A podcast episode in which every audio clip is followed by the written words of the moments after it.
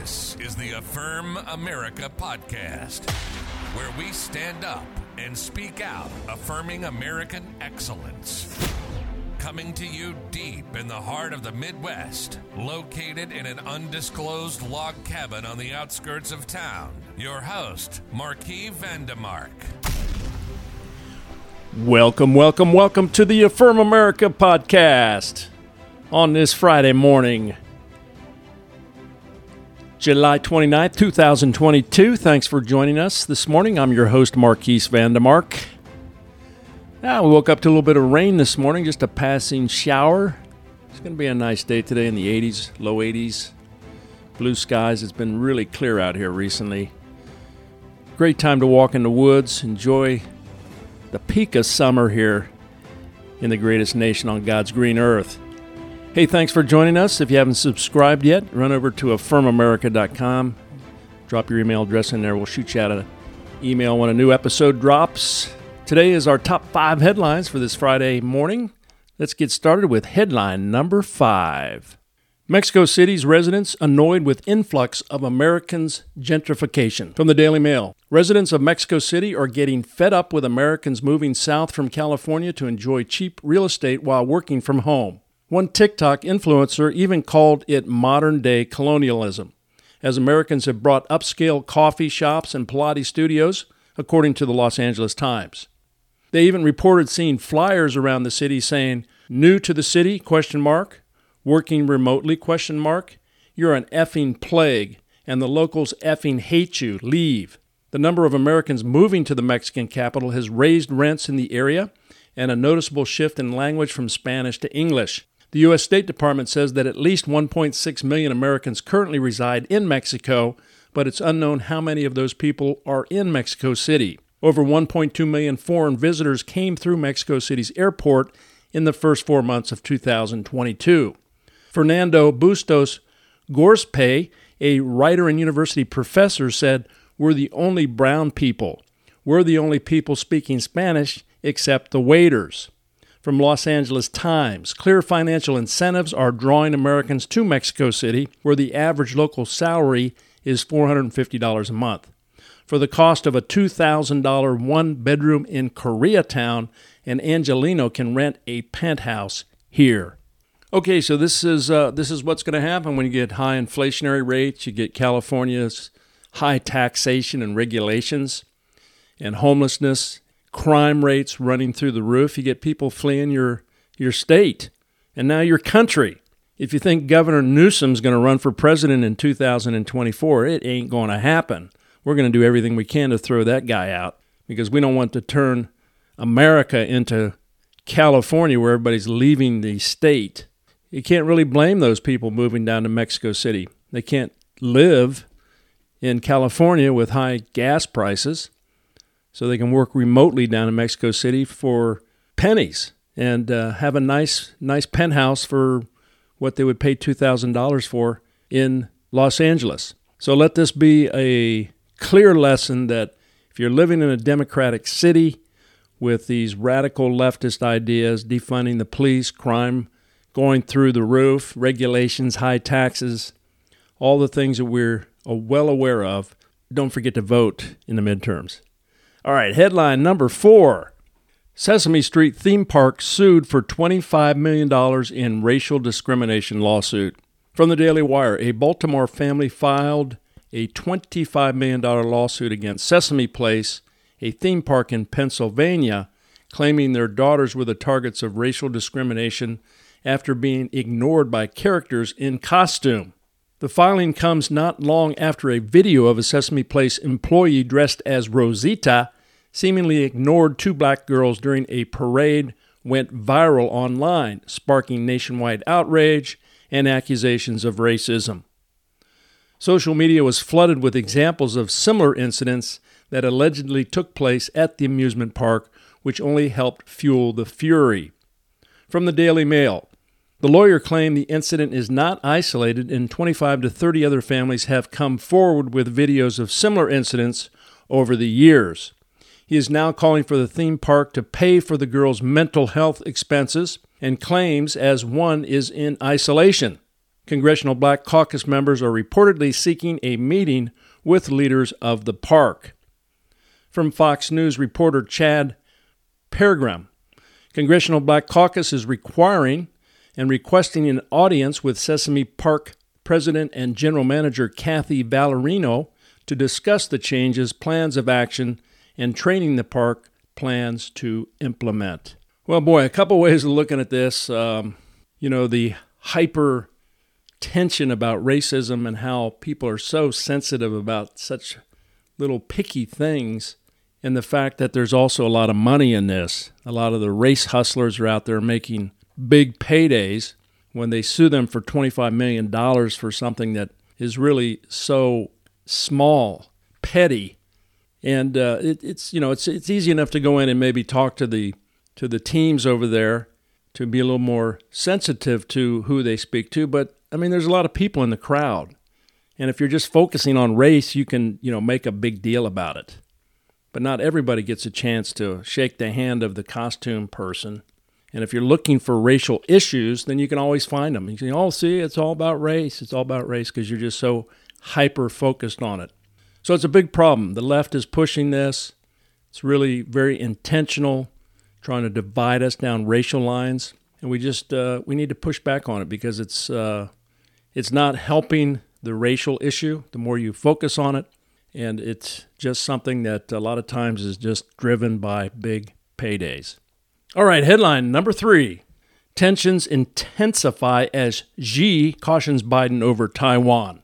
From Axios, President Biden and Chinese President Xi Jinping had a contentious exchange on Taiwan in a two hour and 17 minute call on Thursday, their fifth call since Biden became president. From CNN, Xi offered an ominous warning to Biden according to China's version of events. Quote, public opinion shall not be violated and if you play with fire, you get burned. I hope the U.S. side can see this clearly. End quote. He told Biden, according to China's state news agency.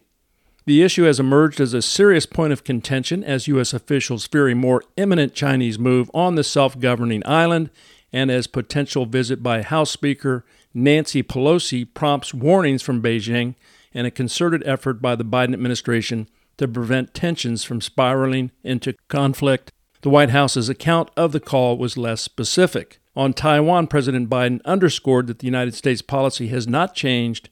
The United States strongly opposes unilateral efforts to change the status quo or undermine peace and stability across the Taiwan Strait, a U.S. readout read. From Politico, a source of tension in the background of the call was Speaker Nancy Pelosi's potential visit to Taiwan, a diplomatic trip that the White House is not happy about. Xi is also facing a sensitive time with the 20th Communist Party Congress coming up later this year. Any perceived cracks in the United States' commitment to the One China policy could weaken his own influence. Xi underscored the need for bilateral coordination on macroeconomic policies to keep global supply chains stable and to ma- maintain food and energy security. The call also covered COVID 19 policies. Both presidents tasked their respective teams to continue following up on Thursday's conversation, in particular to address climate change and health security.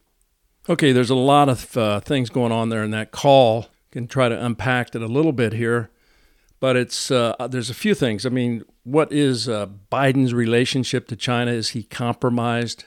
Does China have something on him about his business dealings? Hunter Biden there's that whole interplay going on there in the conversations. And that has to be taken in consideration too in all these negotiations and talks. This is why you shouldn't be doing business in countries as a politician because those influences can influence you in a very self interest way. So that's the first thing. The second thing is the weakness of Biden.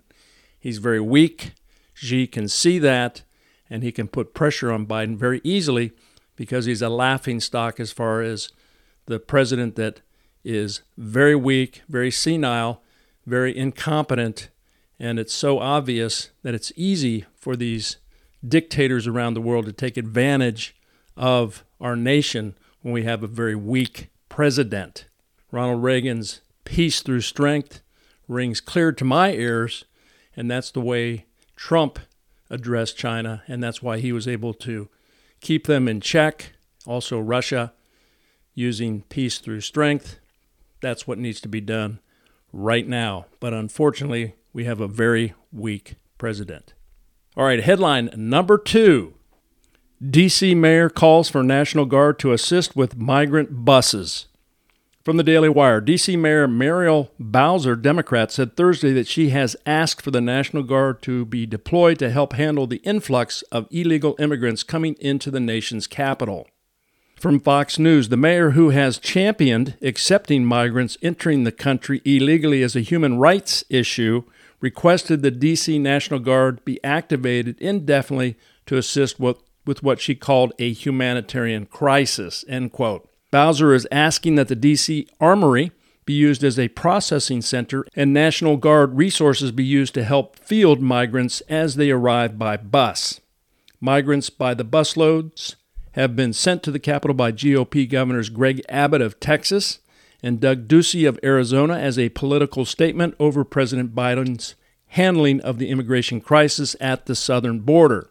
Bowser has vocally complained about the migrant surge in her city suggesting those entering the country are being tricked into coming to D.C., but stressed it is a federal issue that demands a federal response. From the Washington Examiner, once migrants are received at the Armory, the mission would seek to help them on their eventual movement to their final destinations. Bowser wrote, This mission would begin as soon as possible and continue indefinitely until the city relieves them she said, To be clear, I recognize the magnitude of this request, but the governors of Texas and Arizona are making a political statement to the federal government, and instead their actions are having direct impacts on city and regional resources in ways that are unsustainable. Well, boo hoo hoo for Mayor Bowser. Welcome to what everybody else in America is screaming about is all these thousands, tens of thousands, hundreds of thousands, millions of people coming into the southern border, invading the cities on the southern border. Why do you think they're sending them to Washington, D.C.? They're fed up with it. They're trying to make a statement, obviously. And when uh, they come to your town and you don't like it, you start crying and whining about all the problems that these uh, migrants have in their city. Well, hey, it's happening in cities all around the, the country. So why don't you close the southern border? Why don't you talk about that? This is Democrats all over the country doing the same thing. So it's it's really a problem with the with the party, their radical ideas, the open borders issue, and it needs to be shut down. And I hope that those two governors continue to send those migrants to DC and puts pressure on them so that they can act and they can close that southern border because we can't have an open border. If we have an open border with no if we have an open border, then we don't have a country. All right, headline number one Republicans criticize tax hikes of Manchin Schumer deal. From Fox News, Republicans in Congress are racing to characterize the new spending bill being pushed by Democrats as out of touch with the American people as they work to try to defeat the more than $700 billion legislative package. Senator Joe Manchin, Democrat from West Virginia, and Senator Majority Leader Chuck Schumer, from Democrat from New York, announced they had reached a deal Wednesday e- evening to move forward with a vastly pared back version of Build Back Better. The deal reached includes $433 billion in spending on climate change, drug pricing reform, and health care provisions, over $300 billion in tax increases, and an agreement between Schumer and Pelosi to vote on oil permitting reforms. Republicans immediately started criticizing the deal after the announcement, calling it a desperate attempt to distract voters as the midterm elections approach and dubbing it Build Back Broke. Phil Kerpen, Manchin, a senator from West Virginia, has included a coal tax in his hike bill. Section 13901 increases the tax per ton on underground mines from 50 cents to $1.10 and on surface mines from 25 cents to 55 cents. Spencer Brown, clearly the Democrats' agenda is more important to Schumer and Manchin than delivering solutions for the American people who are already suffering under Biden's economic policies. Denying the reality of what tax and spend policies have already created while seeking to double down on new spending and tax hikes will only further alienate voters who are just months away from deciding who gets to control Congress. So yeah, Joe Manchin, he uh, he caved in, caved in, and and look what he did. He destroyed his own state. He raised those taxes by hundred percent, more than hundred percent, uh, from fifty cents on coal to uh, a dollar ten. That's more than a hundred percent increase. He did the same thing on surface mines. He's just a uh, a liberal Democrat. He needs to be replaced. Those those down in West Virginia need to need to vote that guy out and get him away because he's just a big liar. He's just playing everybody. He was uh, opposing everything up until the last moment when he got all the limelight and all the praise and trying to influence him, and then he caved at the last minute. This is typical Joe Manchin. He's just another liberal Democrat. All right, those are your top five headlines for this Friday, July 29th, 2022. Thanks for joining us on the Affirm America podcast. Have a great weekend, and we will see you next Monday on the Affirm America podcast. God bless you. Have a wonderful weekend. This is the Affirm America podcast with your host, Marquis Vandemark. And let's never forget America is great, and we affirm it.